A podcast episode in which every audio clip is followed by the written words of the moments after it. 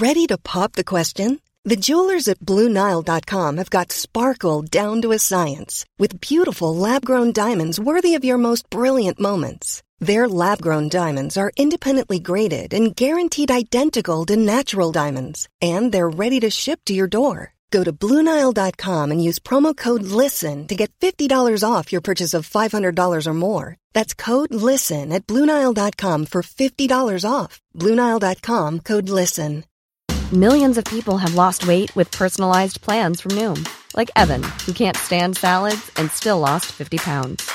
Salads, generally, for most people, are the easy button, right? For me, that wasn't an option. I never really was a salad guy. That's just not who I am. But Noom worked for me. Get your personalized plan today at Noom.com. Real Noom user compensated to provide their story. In four weeks, the typical Noom user can expect to lose one to two pounds per week. Individual results may vary. Hi, this is Billie Jean King. This is Marion Bartoli. I'm Mats Wilander. This is Mary Carillo. I'm Stan Wawrinka. I'm Lleyton Hewitt. This is Yannick Noah, and you're listening to the Tennis Podcast.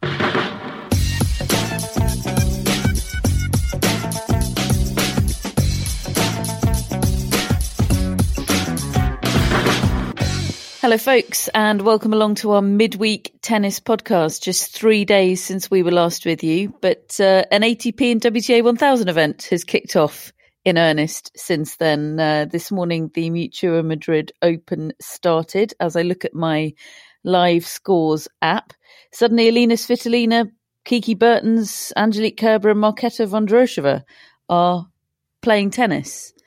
It's sort of relentless at the moment, isn't it, David? It's it's not not a bad slate for a first day, but an event starting on a Thursday will never quite work for me. I don't think. I I just feel a bit weird about it, especially when there are two other events going mm. on already that are well into the kind of they're about to go into the quarterfinals, aren't they?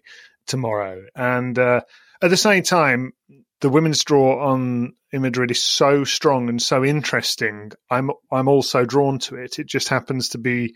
I, I went round the courts a little bit and I saw a bit of Kerber and a bit of Svitolina, and then I thought, oh, I'll go and have a look at Ons Jabeur.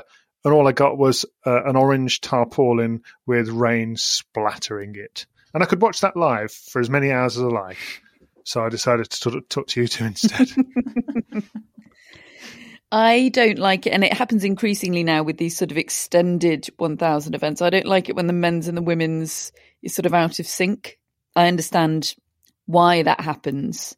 Um, and, you know, I'm, I am just thankful that the men's and women's events are happening concurrently. I love a combined event, but I I wish it would just all be con- coordinated and kick off at the same time with a big fanfare and a coordinated order of play. But alas, it's this slightly sort of bitty start, um, not not helped by the rain sloshing down in Madrid.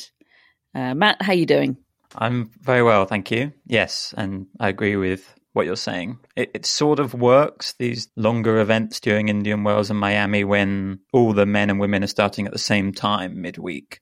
This staggered start in Madrid, I'm, I'm not a big fan of, but thankfully, as David said, the round one matches on the women's draw are incredible. I was I was trying to tweet a few highlights the other day and ended up practically tweeting the whole thing because every round is just so so good and feels so significant to the potential outcome of the tournament as well. Mm, yeah, I'm going to whiz you through pretty much the whole the whole round one draw. Certainly, the highlights of which there are many. This week's or today's show, this midweek show, um, is going to be sort of eh, half Q and A and half sort of a roundup of the the bitty news stories that we've had since our last podcast. There's there's enough news that we don't want to neglect it, um, but there's not quite enough news and significant matches to cover a whole podcast. So we're going to treat you to some Q and A, uh, some Q and A. That's, not the correct the the correct uh, um, Mm, none of that was correct. We're going to treat you to some questions and answers, uh, guest edited by what man- managers say, isn't it? When they just start yeah. abbreviating every oh, other bloody dear. word, and I, uh, and I then I then, I'm then googling the next ten minutes, trying to make sure I know what's been going on before I reply and make a complete idiot myself. It's all. I must apologise for all of that to Eli Kronenberg, who's our guest editor for this week's uh, episode or today's episode. Um, um, and he has curated our questions and not our answers. We have to curate our own answers, which I found quite hard reading through them because he's really they're they're good, hard hitting questions, and we're all going to be quite on the spot. I think. I know. I'm, um, not, I'm not used to having to do prep. yeah, I I thought I could I can just just give my thoughts in the moment, whatever pops out. It. Um, and I read through them. I thought, oh, I'd, I'd better start having some thoughts in advance. Uh, so thank you, Eli, for that. We'll get onto it in, in a moment. Uh, we'll start though, because we've teased you with Madrid news and uh, the women's Madrid draw. Here are some highlights of round one matches in Madrid. Ash Barty versus Shelby Rogers, Angelique Kerber versus, versus Marketa. That match is currently underway. In fact, they're in a first set tiebreak, so that one isn't disappointing at the moment. Uh, Yulia oh, Putintseva versus Johanna Konta, Simona Halep versus Sara Sorribes Tormo, Jessica Pegula versus Sorana Cirstea, uh, Karolina Pliskova against Coco Gauff, Svetlana Kuznetsova against what? Elena Ostapenko, Jennifer Brady against Venus Williams, Amanda Anisimova versus Maria Sakkari, and Naomi Osaka versus Misaki Doi. When's all this on? Well, so, some of it's on now, well, David. Those are first rounds. You know, sometimes we read out sort of projected mm. third round matches and think, oh my God, how can these names be meeting so early in the draw? Those are first rounds. That really is startling. And I know Matt had listed them all in a single tweet, but my, my mind started going off in tangents when I was about three rows down. So, yes, a few of those came as a bit of a surprise to me. Uh, I'd sort of seen also some of the potential third round matches and the fact that Barty could play Swiatek. So the two last French Open champions oh. facing each other in round three. I mean, that really got my attention so I'd kind of missed all those others that you've just mentioned. Now I've got Kerber against Vondrousova on as we speak. I'm not going to be able to concentrate on the Q and A. I'm going to have to turn this off. just on Madrid, can I give a give a little nod to the social media team in Madrid who've who've produced these nice little videos with the top players where they have to answer a series of questions about things they would like to do with other top players kind of basic stuff like who would you go dancing with, who would you sit next to on a trip to Australia, that kind of thing. And Naomi Osaka's I watched this morning, and she'd made all her choices, and her last question, her last option was who would you call on a bad day? And the last available player to her was Karolina Pliskova. and she suddenly decided she needed to change all of her answers because she didn't want to call Pliskova on a bad day. so she started rearranging everything. and I just thought it was fabulous. Who Who did she end up with? Who did she end up calling on a bad day? Uh, Petra Kvitova, I think. Oh, yes. Um, who she'd originally put down as who would you want to cook you a meal? Did, did Pliskova end up doing the cooking? I think Pliskova ended up doing the cooking, and Osaka was like, I think she's a good cook. don't really care so long as I don't have to call her on a bad day. Oh, that's so great! I love that. They uh, they do a good job, don't they? The um the the it's a very well organized tournament in Madrid. I I full disclosure, I don't love that venue. It's not the most charming of venues. I think most people that have been there will tell you that it's a very it's a very functional, large venue. I I'm very thankful that it's it's got multiple roofs, but it doesn't it doesn't inspire poetry does it, the uh, the Magic Box, the Caja Magica. But they do a fantastic job of or- organising that tournament, and they people do try lovely, and kind of the, the think outside the box. And yeah, they really are. I, I always remember being feeling really looked after. You know. Yeah, yeah, absolutely. The and they they really embrace the media and the press, I think, and have a have a good respect for them. And obviously, that's that's always appreciated from our perspective. I mean, let's just take a moment to enjoy and praise be for the fact that the Madrid Open this year is not a um, gaming event. Oh, God. because bless bless them for doing that last year and for for for trying to do something and trying to get themselves into people's consciousness. I'm I'm not criticizing for that that at all, but that was a lockdown low point, wasn't it?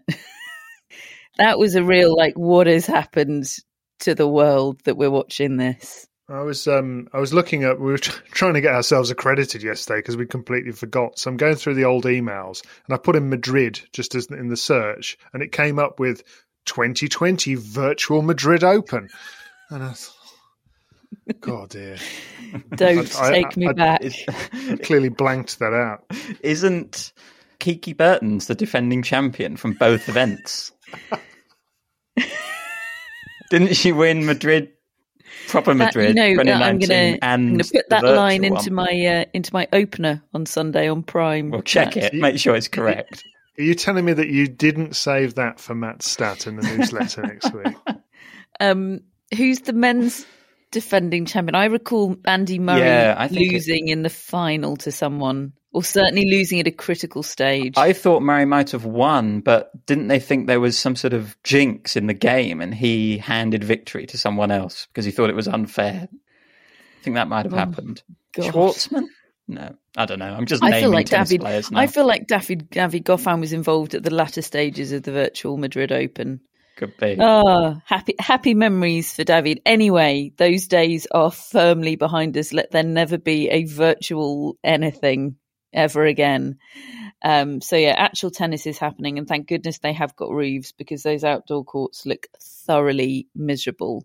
Uh, so those are the round one highlights on the women's side. The men's draw takes place tomorrow, Friday evening um, from a very self perspective, selfish perspective, not to harp on about this, but when I'm broadcasting uh, on the tournament and having to keep track of the what round the men's and the women's are at when they're so staggered and fragmented, it's so difficult. You, I like to have this really sort of binary thing in my mind. I, I see a draw sheet and I see, right, we're at the round three stage, and that just sort of imprints on my brain. Whereas this is bitty and confusing. And uh, yeah, apologies in advance for anyone watching Prime Video from Sunday onwards thinking, well, she's got that wrong. it is not the quarterfinal, it's the second round, Catherine.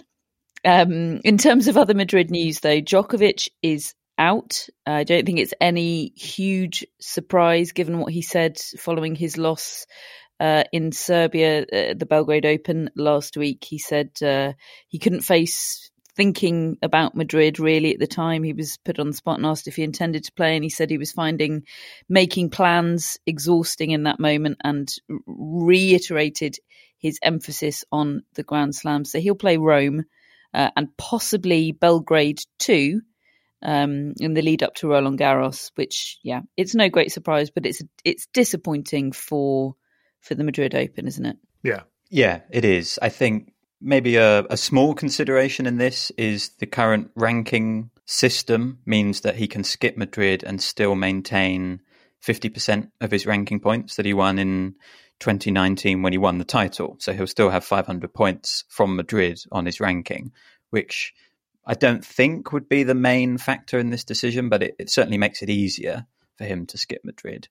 Um, and is is Belgrade to the the week before the French Open, directly the week before, which is is something Djokovic doesn't do very often. Well, lots of the top players don't do it. Play the week before a Grand Slam. I think I did read that he's never won a Grand Slam when he's played the week before. Um, but obviously, the circumstances are quite different. I think if he'd played the week before in the past, it's probably because he's looking for form, looking to maybe recover some fitness or something, or maybe back when he was much younger. Uh, so there's probably not too much to read into that, but it is interesting scheduling wise that he's sort of straying from what he usually does. Mm. And look, there's probably enough uncertainty about that. It's not even certain that he would be able to play the Belgrade Open. I mean, France is in a pretty strict lockdown at the moment. Case numbers have been on the rise. The reason they moved the tournament, the French Open, back um, was to try and give themselves the best chance of having a crowd in because uh, the country was going into lockdown at the time. So, if any kind of quarantine uh, is required for the players prior to to actually starting the event, um, then then playing elsewhere out of the country the week before is not going to be possible. Um, I hope for the for Belgrade 2's sake that that isn't the case, but um, yeah, we are still in still in uncertain times. Everyone loves a reminder of that, don't they? Lest you get ahead of yourselves and think things are getting back to normal. No, no, no, no. There is still a pandemic. Um, Estoril and Munich have been uh, getting underway in earnest, or are very much well underway. Uh, those two men's events taking place this week. My favourite thing that's happened is that David's predictions pick lost uh, minutes after the newsletter went out. David, would that be an accurate um, unit of time to use? Well, yeah, about 180 minutes. But you know, if you want to if you want to talk about it like that in your uncharitable manner. um, yeah, poor old Sebastian Korda, who who uh, was lumbered oh, he, with my Sebastian pick. Now he's lost. When when you were picking him, it was all Seb. Seb, I'll, I'll go with I'll go with I'll go with Seb Korda. He he's yeah. my man. I've seen him well, play once. I was very impressed. I mean, I only went with him because you'd nicked mine. you can't lay claim to Casper Ruud throughout the clay court season well, I did even do when you don't ago. actually pick him. Matt's got the evidence. we all know I'm a I'm a Casper Ruud person, and I've just had him taken. Mm. So I ended up with Korda. The worst thing about this week is Casper Ruud's going to win the title. Catherine's going to get actual points, and David's going to get, you know, kudos. I, I yeah. dispute that last point, Matt. We'll we'll cross point, that Matt. we'll cross the kudos bridge when we come to it. I say. Uh, has any, other than David's humiliation, has anything else notable happened so far this week in Estoril or Munich, or are we waiting for drama to unfurl over the weekend? One thing that has caught my eye is a couple of decent wins for Marin Cilic and Kevin Anderson, who are two players who have really not been on the radar for quite some time, have been struggling with form and fitness. And Anderson beat Frances Tiafoe and Marin Cilic beat Carlos Alcaraz. And I think he's actually backed that win up and is now into the quarterfinals. So, look, I don't, I don't think they're major players really in the men's game anymore. I'd be surprised if they if they reach the heights they've already reached in the sport. It does feel like they're on the way out, but it's nice. For, it's nice to see them doing better and having some good results. I discovered yesterday, along with that Alcaraz win, Matt, that there is a Twitter account called "Did Marin Cilic win today?" and it just oh, tweets oh, no. either yes or no. oh, Marin, Marin doesn't deserve this. well, I, I, I, agree though. It's nice to see him playing better. It is because he, he I found him really tough to watch the last few months because I, I like Marin Cilic as a, as a person and a, and he's been a really really good player for a long time. And you, I don't want to see his career peter out and him to be getting beatings in in matches one after another, week after week, and just not look anything like the player we remember. I hate it when that happens to players. I remember it happening to Michael Chang a lot at the end of his career, and Lleyton Hewitt a lot in his singles career, you know. And um, I'd rather, if that happens, that they pull the cord really and just leave and, and draw a line and say, okay, moving on. Had a great career, but he's he's really dug his heels in. I watched that Alcaraz match, and he he was the, the boss for for the most part in it. And yeah, he, he it's I'd, I'd quite like to talk to him about it. I would imagine his view is, you know, he's got enough experience to just build some blocks and some foundation for maybe a run at things again. You know, in the in the in the months to come. Mm, could be a could be an exciting time for the Did Marin Cilic win today Twitter account. Um, so, how many wins in a row do you, does Cilic need to have for that account to be shut down? I don't know, Matt. No. I, I, believe I'm I'm a very late adopter of this account, but I believe it's been going for quite some time. God. So it's it's weathered some storms, put it that way. Um, before before we move on to our our Q and A portion of the podcast, uh, probably the the biggest waves in tennis have been created this week by not matches, but by headlines coming out of Wimbledon, uh, announcing that from 2022, so next year, um, Middle Sunday will be no more. It'll be a normal 14 day play right the way through tournament. Uh, they also had some news on uh, slightly different things for the 2021 edition of the tournament. No Hawkeye Live this year, and uh, there will be um, quite a strict bubble for the for the players, um, and around about uh, is it 25% capacity crowds, possibly uh, with that increasing throughout the tournament as they as they gather information and, and confidence, hopefully, about, about how it's going, having crowds in. And there will be fines of £20,000 for players, entourage members, uh, staff, anybody violating the very strict bubble that they will have in place. Um, so that'll be Wimbledon this year and next year. What do we think? First of all, middle Sunday what do we think about that? There's there's kind of two things at play here, aren't there? There's the very selfish perspective of we've all lost our lovely day off, um, and then there's also the the bigger picture perspective. How do how do the two sides of your brain, Matt, react to this piece of news? Yeah, it, it's very interesting. What a big response it provoked. I think people do feel very strongly one way or the other. Um, I'm I'm trying to see it from some different perspectives. I think when I was growing up a tennis fan, I hated Middle Sunday because it felt like the tournament lost its momentum and Sunday was a day when I could watch the tennis and it wasn't on. On the other hand, you did get a bit of a payoff with the second Monday, which was this incredibly special day of tennis. I think now that I've started working at Wimbledon and covering Wimbledon, I feel com- the complete opposite. And I, as you said, quite selfishly enjoy Middle Sunday. It's a nice sort of oasis of calm in a very busy fortnight. And yet, the second Monday, I've come to think is too busy, and matches, which are very significant matches, get lost in that schedule. And there are big problems about the way the women's matches have been shunted on the second Monday in comparison to the men's matches on those main courts. So ultimately, I do think it's a good decision. Um, I think one of the premium tennis events not playing on a weekend was an example of a of a tennis shooting itself in the foot moment uh, when more people can go, more people can watch. I think you have to be playing at the weekend. I think there's even an argument that the French Open gets it right, having that tournament spread across three weekends. Um, so ultimately, I think I think it is the right decision for that reason.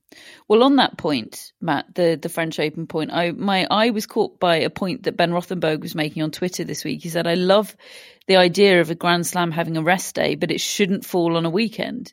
Tennis already does enough to make the sport hard for folks to watch without taking off the days when people are actually free to watch. While we're here, re slam scheduling, no major sporting event should be starting on a Monday morning. Start on the weekend or a Friday night and have as few matches during the week- weekday workday as possible. Tennis can't afford just to be for the leisure classes. And I honestly, I hadn't thought of that before. It's so, I'm so um, institutionalized in tennis that Grand Slams start first thing on a Monday morning, and it's still, even after many years, feels very, very weird that the French Open starts on a Thursday and it goes runs counter to everything I know to be right in the world. On but a Sunday. On a Sunday, what did I say? Thursday. You're, you're Madrid institutionalized already. uh, Sunday. Um, but actually, uh, that was the that was the first time I'd really thought actually, it is really weird that a Grand Slam just sort of kicks off without much fanfare at 10 a.m. on a Monday morning. That is strange, isn't it? When most people are sat at their desks, probably just hating on the world, thinking, oh, well, not only am I sat at my desk, just wishing I was in bed, but I'm also now missing tennis. Mm. I, I, don't know. I, it, it's a perspective I'd never thought about before, and I don't know what the solution is because um, uh, dragging out a Grand Slam over three weekends feels too much, and having days off in the in the middle uh, feels like a loss of momentum. But equally, I suddenly think that having a Grand Slam start at 10 a.m. on a Monday morning is really, really silly. David? Yeah, no, it's it, you're right. We're just so used to it that we don't question it, and yeah, maybe maybe we should be questioning it. Personally, I'm I'm fine with them introducing play on the Sunday for all of those reasons. I I do remember back when I was just a fan, and also in the years since I've worked in the sport, coming to the second Monday and and and saying all the things you're supposed to say about it being the best day in the tennis and sporting calendar and all this sort of stuff, and then getting through it and thinking, yeah, but it wasn't because I've missed most of it. I've I haven't got that many eyes, ears, senses to be able to properly pick all this stuff up and properly enjoy it. It's just it's like channel hopping. I'm not watching anything, and I don't want to do that. So um, it, it was always build as more than what it ended up being for me, a bit like Christmas um, in terms of uh, you know all this madness on, on the on the one morning. Um, yeah, yeah, they cited the improvement in grass technology as one of the reasons. I think both why they're doing this and how they can do this now. I think Simon Briggs in his article for the Telegraph pointed out that there are actually a lot of big financial reasons why this would be coming into effect now. They've they've just okay, yes, they got their insurance payout, but they also spent about 65 million buying the lease for the golf club land and they're taking a hit this year on the ticket revenue and an extra day's play with fans attending, buying tickets, buying food, and also all the TV money that would come with an extra day. It's it's sort of beneficial for Wimbledon, I think, as well, in many ways. Mm. It does make it interesting in terms of the precedent it sets, and Wimbledon being prepared to let go of its traditions. I mean, in the last couple of years, we've had the introduction of a fifth set tie, of a sorry, deciding set tie break, and now mm. play on middle Sunday. It, it, it, I mean, I don't know, but it, that feels like more change in just a couple of years than have happened in several years. I, I just wonder whether it would lead to anything down the line. Mm. Next year it'll be they'll be announcing an all fluoro clothing policy. no more white. They they do they do only high vis, please. They do evolve, they do update, Mm. but they take their time and they do it in their own time. Um, and we've seen it, well, for better and worse, haven't we? Um, over the years, whether it be equal prize money and all all the rest of it. But um, I think I think this is the right move. Mm. Well, let's remember this time last year we were talking about the grass cut season not happening, and uh, we were trying to convince ourselves that tennis players playing video games was um, an acceptable replacement for actual tennis. Uh, so, hooray for 2021 at this moment. When you're ready to pop the question, the last thing you want to do is second guess the ring. At Bluenile.com, you can design a one of a kind ring with the ease and convenience of shopping online. Choose your diamond and setting. When you find the one, you'll get it delivered right to your door. Go to Bluenile.com and use promo code LISTEN to get $50 off your purchase of $500 or more. That's code LISTEN at Bluenile.com for $50 off your purchase. Bluenile.com code LISTEN. Hey there, it's Michelle Norris. I'm host of a podcast called Your Mama's Kitchen. When I travel, I'm usually looking for a way to find a taste of home when I'm not at home. And one of the things I love to do when I am at home is entertain. And Airbnb allows me to do that. When I was in California recently, I rented a house that had a great kitchen. And when we were sitting around the table, we're all thinking, we're in someone else's house. Someone could be in all of our homes as well. If you have a home, but you're not always at home, you have an Airbnb. Your home might be worth more than you think. Find out how much at airbnb.com/slash host. Hello, Tennis Podcast listeners. David here. Now, you might know that I love a bit of cooking, and I think I'm quite good at it. But if I'm honest, even I get fed up trying to work out what to do every night. That's where Home Chef comes in. Being able to put together a delicious meal without the long prep and the cook times, well, that's pretty cool. Home Chef provides fresh ingredients and chef designed recipes conveniently delivered to your doorstep to simplify your cooking experience. They have over 30 options a week and serve a variety of dietary needs, so you don't have to worry about what to make ahead of time. Not only is it convenient, but it's economical too. Home Chef customers save an average of $86 per month on groceries. Now, for a limited time, Home Chef is offering Tennis Podcast listeners 18 free meals plus free dessert for life, and of course, free shipping on your very first box. Go to homechef.com slash tennis. That's homechef.com slash tennis for 18 free meals and free dessert for life. You heard it right. Uh, right then, I think that's all of the news rounded up from the week. Um, so we shall move on to the question and answer portion of the show, edited and curated by Eli Kronenberg. Thanks to everyone who sent in questions on email, on social media. Uh, Eli has very helpfully read them all. Uh, he's come up with a few of his own, and he's chosen what he considers to be the best uh, of our other listener questions as well.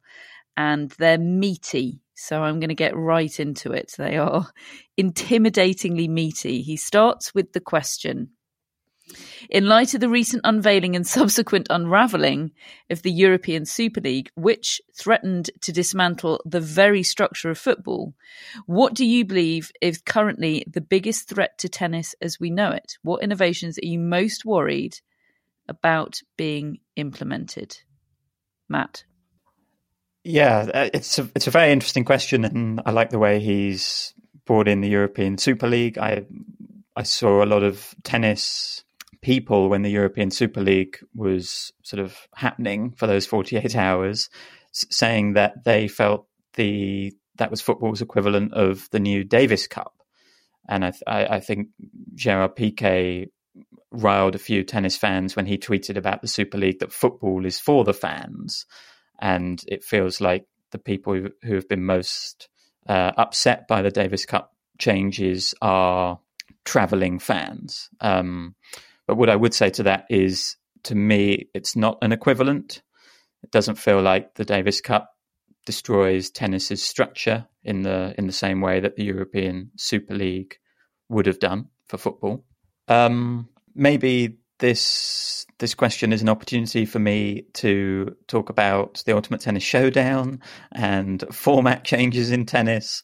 And what I would say is, I, I really don't want to be completely opposed to potential format changes to tennis. I think tweaks could be good for the sport and necessary for the sport. There are lots of examples of other sports where format changes have been introduced to sort of fit alongside the traditional game, and that's brought a lot of benefits. Um, but I think the biggest threat I see in terms of potential format changes is a is a desire, which would probably come from TV, to introduce a format which puts tennis under a certain time limit whether that be one hour or two hours, whatever it is, there's obviously a lot of reasons why that would be desirable, particularly for TV, perhaps for some audiences. But I just think when you set the finish line in a tennis match, you dismantle tennis as we know it, to use the terminology that Eli has used in his question. Um, a very, very recent example was that Galan versus Korda match this week in oh. Estoril. That, All right, don't bring that up. that David and I got caught up watching. The reason that was an absorbing tennis match at the end was because Galan had to finish it off. He was 6 1, 5 1 up, and the finish line was right there, but he still had to cross it himself. And that element is. I don't know whether it's completely unique to tennis, but it's fundamental to tennis, in my opinion.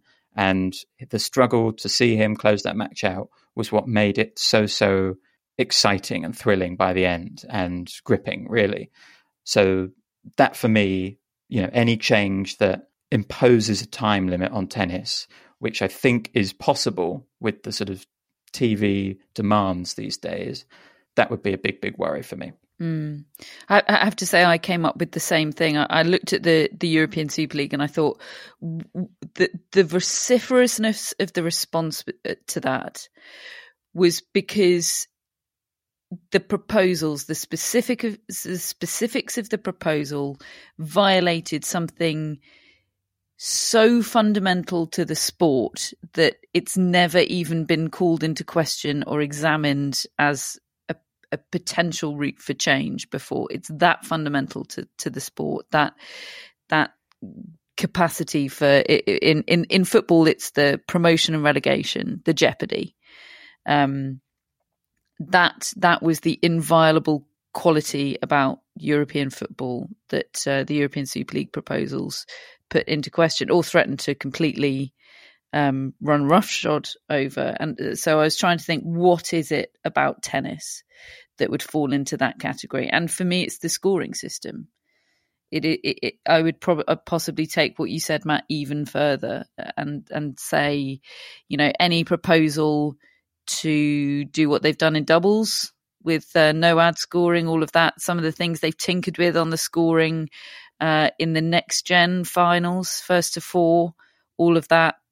I just don't think any of it has worked. I think the scoring system is a thing of absolute beauty and it is completely fundamental um, to what makes tennis what a sport that we all love.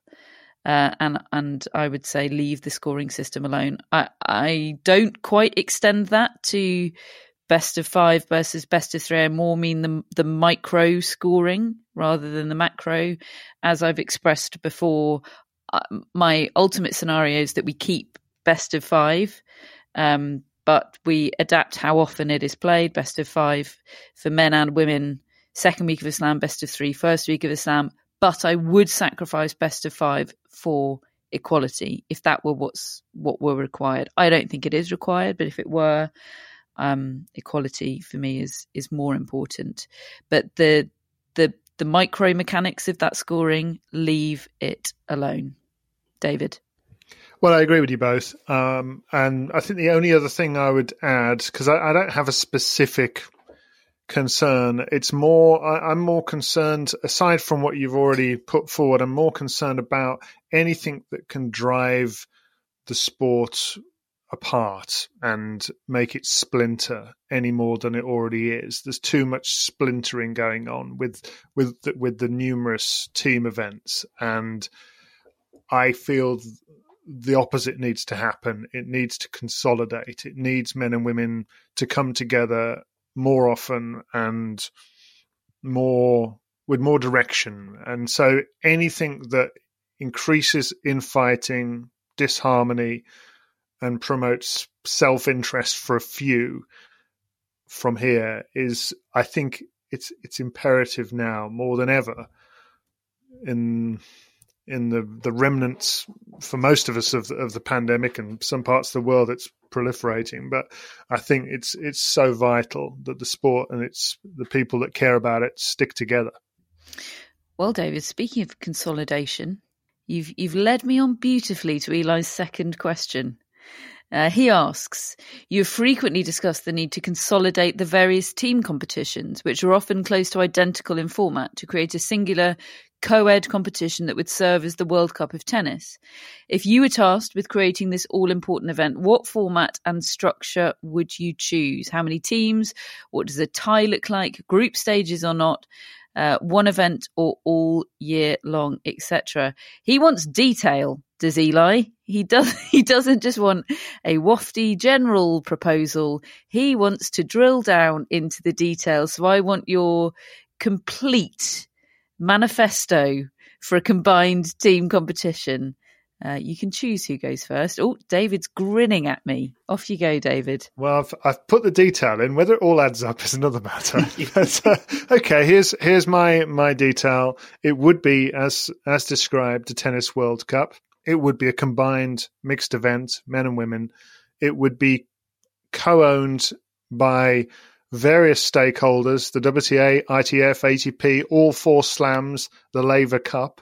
They'd all have a stake and they'd all pitch in their own individual team events into it so that they can come out with the one best one that we all need. So there'd be no more Laver Cup, there'd be no more ATP Cup, the Billie Jean King Cup, the Davis Cup. They'd all go in there, and you'd come out with the with the ultimate. It would be played every two years. Um, you would have ties featuring four player teams of two men and two women uh, per nation.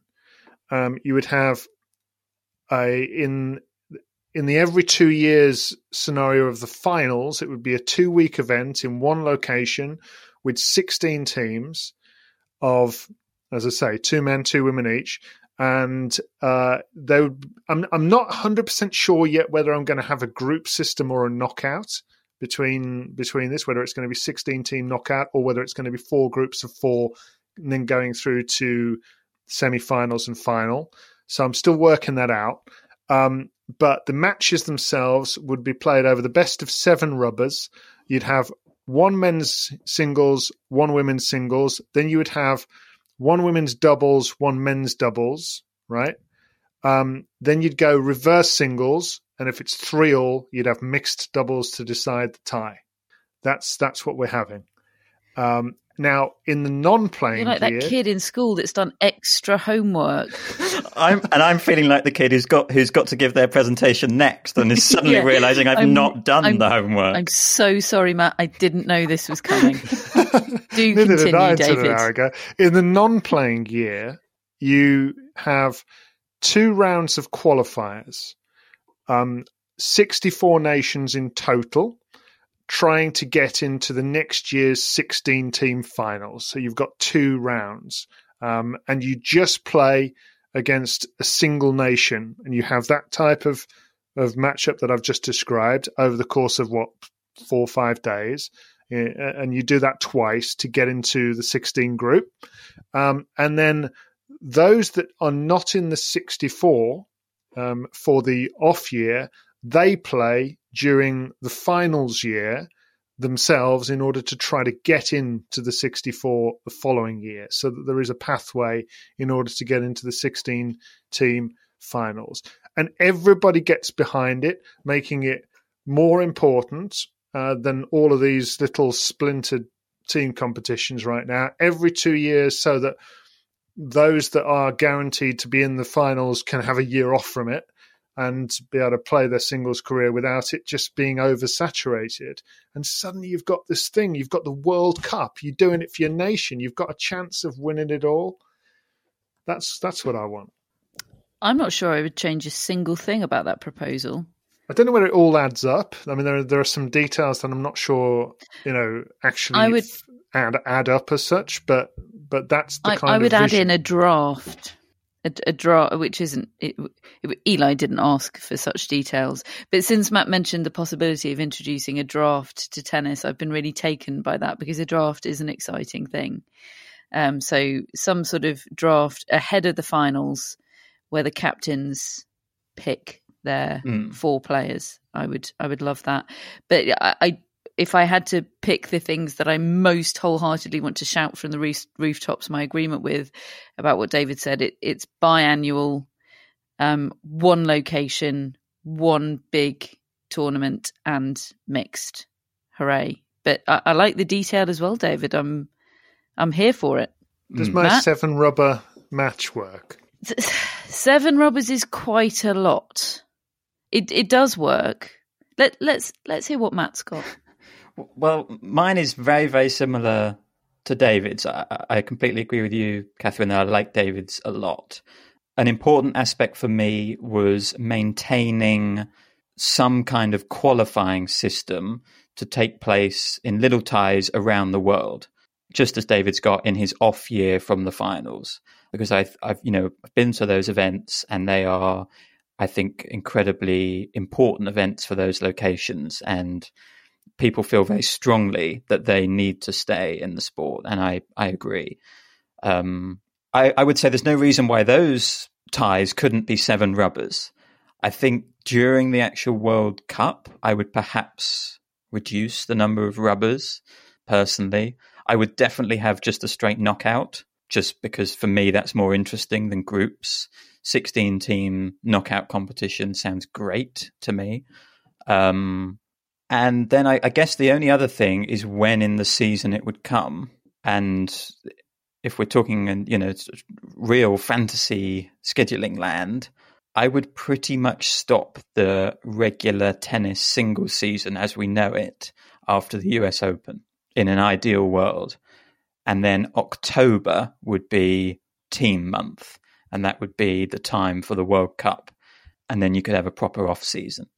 You know, if there's nothing else going on at the same time, all eyes would be on this big World Cup team event. And I think that would be amazing. But yeah, the system in my head looks very, very similar to David's. Hmm. Well, we've solved that. So you're welcome, tennis authorities. There's the blueprint. Make it so. Um, next question from Eli Is the longevity of players like Serena Williams, Roger Federer, and Rafael Nadal the exception or the potential new norm? Is their late 30s success more down to advancements in physical training science or the ability of those specific players to manage their bodies? David. I think it is the potential new norm because I think not only are the sports science uh, steps progressing to such that players feel physically that they're able to play for more years and the nutrition and, and etc. Um, I also feel that just they're seeing others do it and they are seeing that as what you do. It used to be players when they hit 30 felt like they'd probably got to retire because and it, it, I think it becomes psychosomatic. You know, you you you become thirty. That's what happens. You get physically, you deteriorate.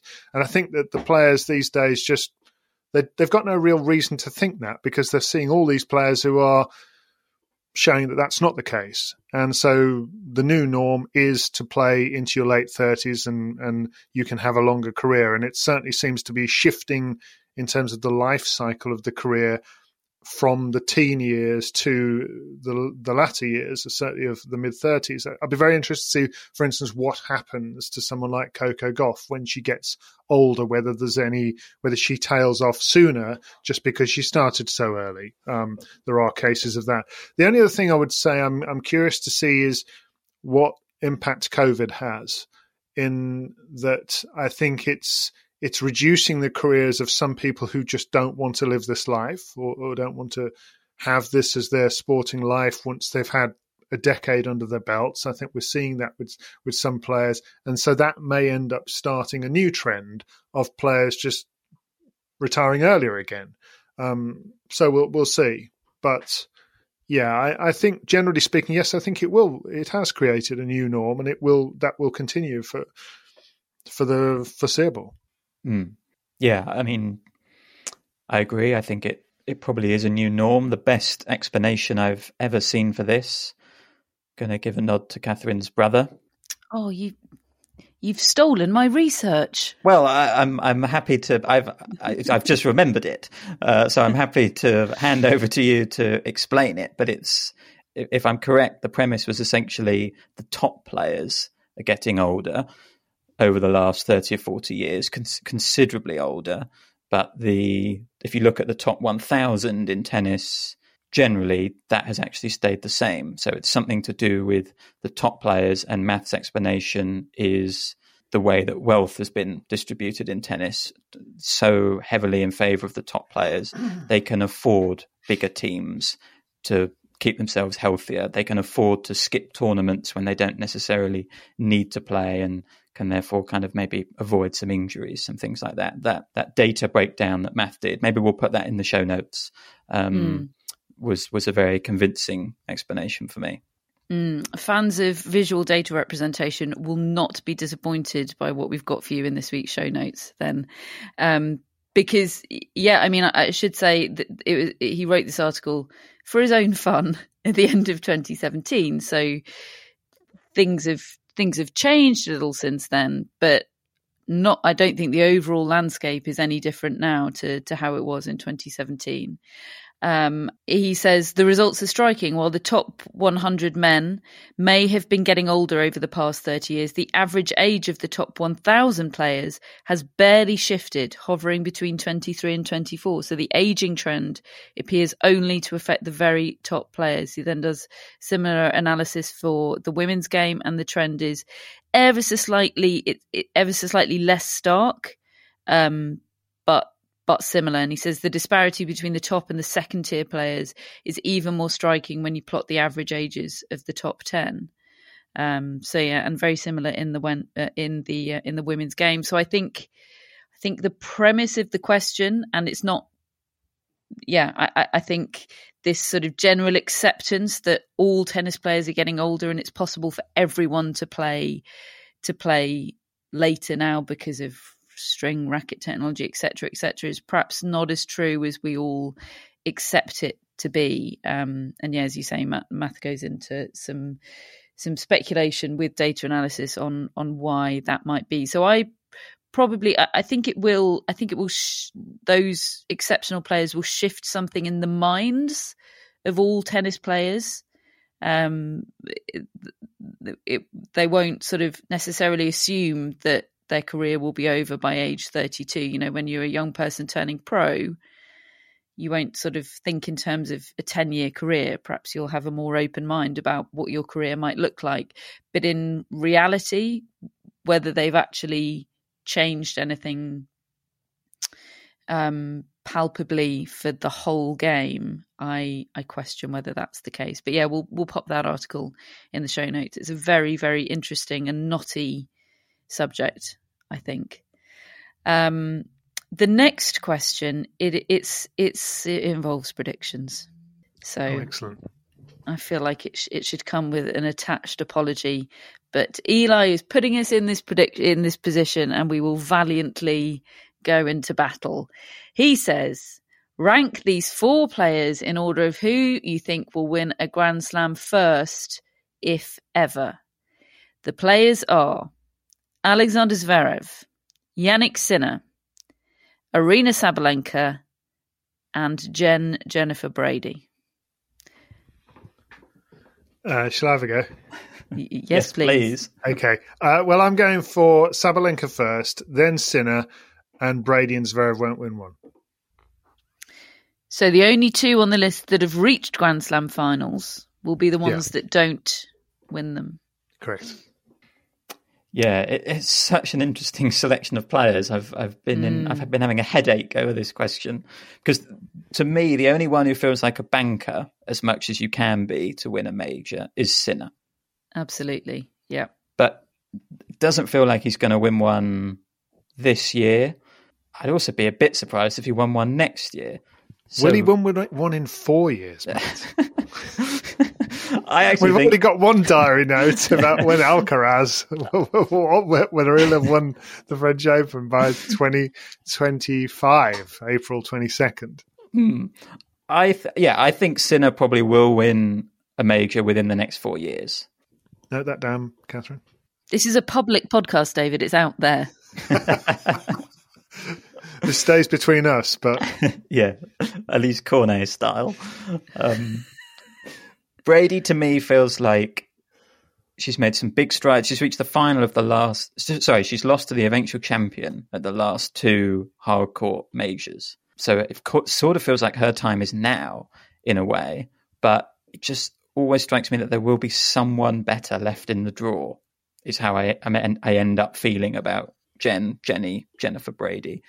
Um, Sabalenka, I just find it very difficult to see her putting it together for the mm. for the full two weeks.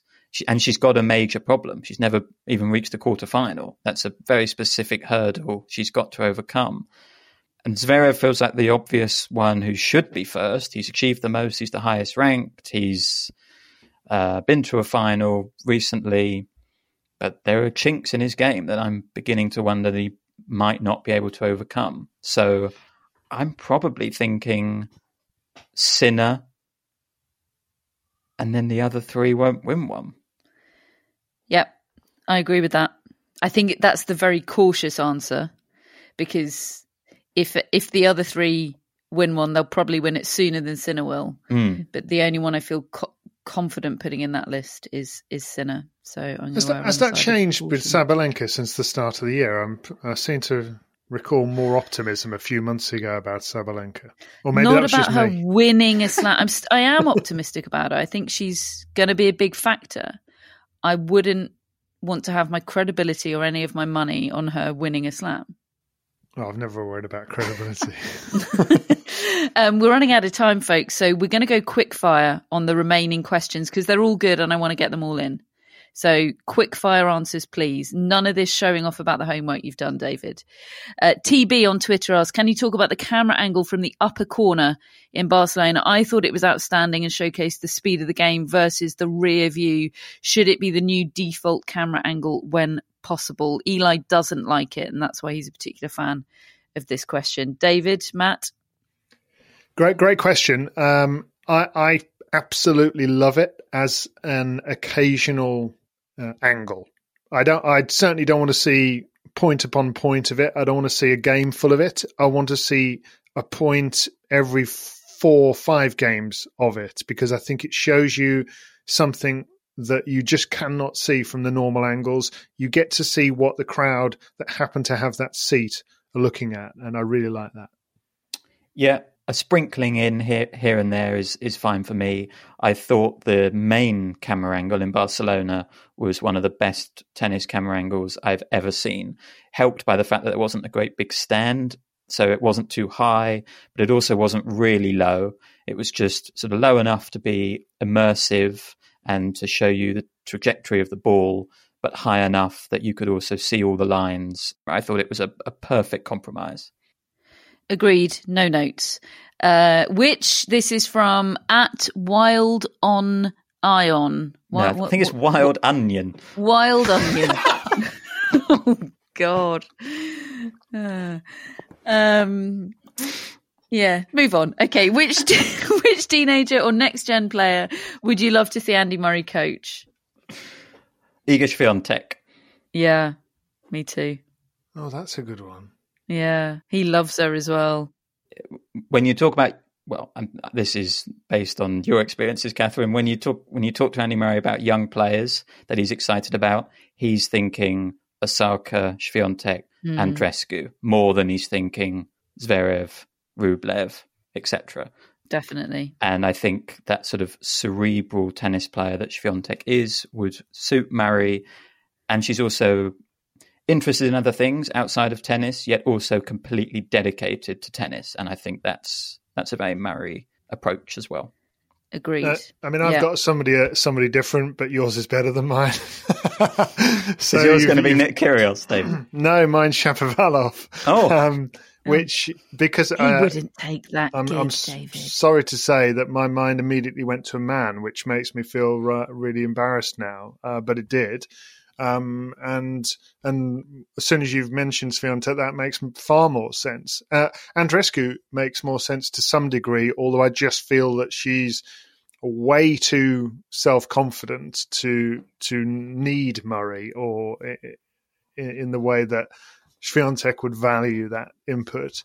Uh, the reason I've gone for Shapovalov is because I it's just curiosity. What could an Andy Murray brain and attitude do with a game like that? I'd just love to know. I'd love to know if if that tennis player what it, what is his potential if somebody could unlock it? Is it just what we're seeing? Is there no way beyond the barriers that are already there, or is there more? Because it's so exciting, it's so spectacular, it looks so amazing, and yet it's so dispiriting at the moment. Mm. I would also throw in for fun Caroline Garcia. Not not next gen anymore, but I'd love to him to pick up the phone and go, Caroline, I stitched you right up with my prediction that you're going to be world number one, but I'm now going to pay you back. Can we also give them a time help, machine? Help you get there. Yeah. Oh, that's a, a sad, sad comment. Uh, final question, and I mean quick fire on this one. Multiple people on social media and email asked about reports of the ATP looking to stage a Masters 1000 on grass. Thoughts on this? Well, it's. I mean, obviously, I work at Queens, have done for many years. Um, but I have to say, hand on heart, I've heard nothing about that um, in terms of something that might be imminently about to happen. Um, what I would say is that for many, many years, it has been talked about in, in the media as and in, amongst fans as why isn't there a Masters 1000 on grass? Wouldn't that be a good idea? Why is the grass court season so short? These are stories that, that we always talk about. And yeah, there, there have been times, I think, when either people have put two and two together or there might have been some conversations about that really should be a thing that happens. And obviously, there are two, there are a number of good tournaments, but there are two real standouts in terms of Queens and Halle uh, in terms of they've been around for a long time. They're strong tournaments. Why isn't one of them a thousand? I mean, I think I think there's a few reasons. One of which is, do either of them need to be a one thousand? They both get great crowds, great fields. I don't know. It's it's an interesting one though that Andrea Gaudenzi, the head of the ATP, is the one who who mentioned it in his interview with Stu Fraser for the Times. So interesting, but not not heard anything about that imminently happening. Matt, do you have anything quick fire to add? I would say I'm big on swings, and I think in an ideal world, every swing should probably have some kind of 1000 event joint between the men and women. So, in an ideal world, yes, I would love some sort of Masters 1000 event on grass. Mm. Yeah, I agree. I, I, I think the more you can build the grass swing, great, but you can't do it as the calendar currently stands. You need more time on mm. grass. If the calendar is going to be three weeks in between, then the events that we have are completely sufficient. But if you can create more of a swing, then sure, throw in a Masters 1000. Spice, spice it all up. Uh, that is it for our questions. They were good, weren't they? They were really good. Thank you to Eli mm. and everybody uh, that submitted questions on social media and on email. Uh, we are we are very uh, appreciative of the input. We always get good questions. We're very grateful for that. Um, some housekeeping. Max is our mascot. Max is a lovely cat in New Zealand. Uh, details of Max went out in our newsletter, which you've missed. If you don't want to miss the boat on future mascot photos, then subscribe to our newsletter. And for multiple other reasons, it's great. It's got Matt Stat. It's got all of our shoddy, shoddy predictions. Uh, Zeus, though, we are still alive this week with Casper Ruud. Uh, it would bring us much glee if Casper Ruud mm. could come through for us. David has let Rogue down badly, as documented earlier in the podcast. Matt, who are you uh, aiming to please? Uh, Scousel Mousel and I have Davidovich Fokina this week, Ooh. who is into the quarterfinals, taking out uh, Jeremy Chardy yesterday. I saw. Ah, how smug friend of friend of the podcast, Jeremy Chardy, or certainly like sort of friend of my dad. I feel like I'd have a, should have a separate text group with my dad entitled "The Plight of Jeremy Chardy." I would um, read that. That's Jeremy Chardy one today. yeah. Um, Chris Albert Lee is our executive producer. He's a top bloke. Uh, Billie Jean King is Billie Jean's sponsor for the year. She's not with me. She's with my brother, refusing to eat anything but roasted meats. Uh, so it's pleasing that she's trying it on with my brother uh, just as much as she is with me. He made her a liver paste omelette this morning, and uh, she just licked off the liver paste and looked disdainfully at the remaining omelette. So uh, that's how she rolls. She is nothing if not discerning. Matt, who are our shout outs for? Peter Svensson. Oh, right, Peter. Peter Swedish.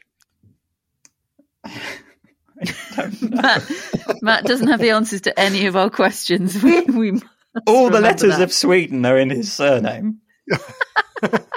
I'll take that as a yes. Great. Hello to possibly Swedish Peter. Thank you for your support. Uh, Jeremy Zuidema.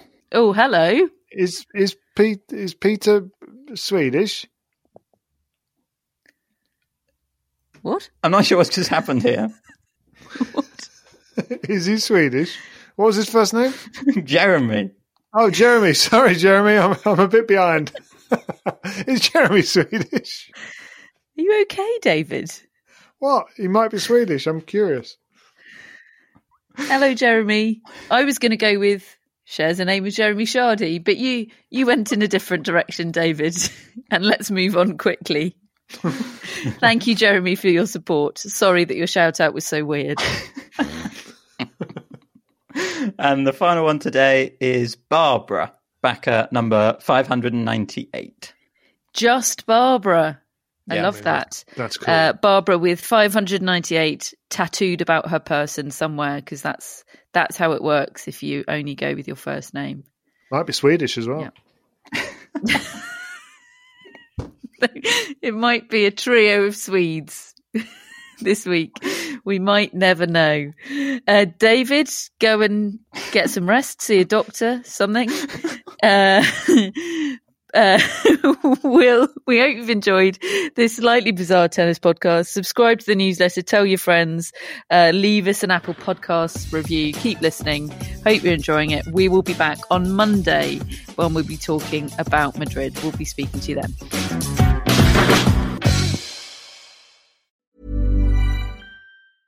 Mom deserves the best, and there's no better place to shop for Mother's Day than Whole Foods Market. They're your destination for unbeatable savings, from premium gifts to show-stopping flowers and irresistible desserts. Start by saving 33% with Prime on all body care and candles. Then get a 15-stem bunch of tulips for just $9.99 each with Prime. Round out Mom's menu with festive rosé, irresistible berry chantilly cake, and more special treats. Come celebrate Mother's Day at Whole Foods Market. A lot can happen in the next three years. Like a chatbot may be your new best friend. But what won't change? Needing health insurance. United Healthcare Tri Term Medical Plans are available for these changing times. Underwritten by Golden Rule Insurance Company, they offer budget friendly, flexible coverage for people who are in between jobs or missed open enrollment. The plans last nearly three years in some states, with access to a nationwide network of doctors and hospitals. So for whatever tomorrow brings, United Healthcare Tri Term Medical Plans may be for you. Learn more at uhone.com.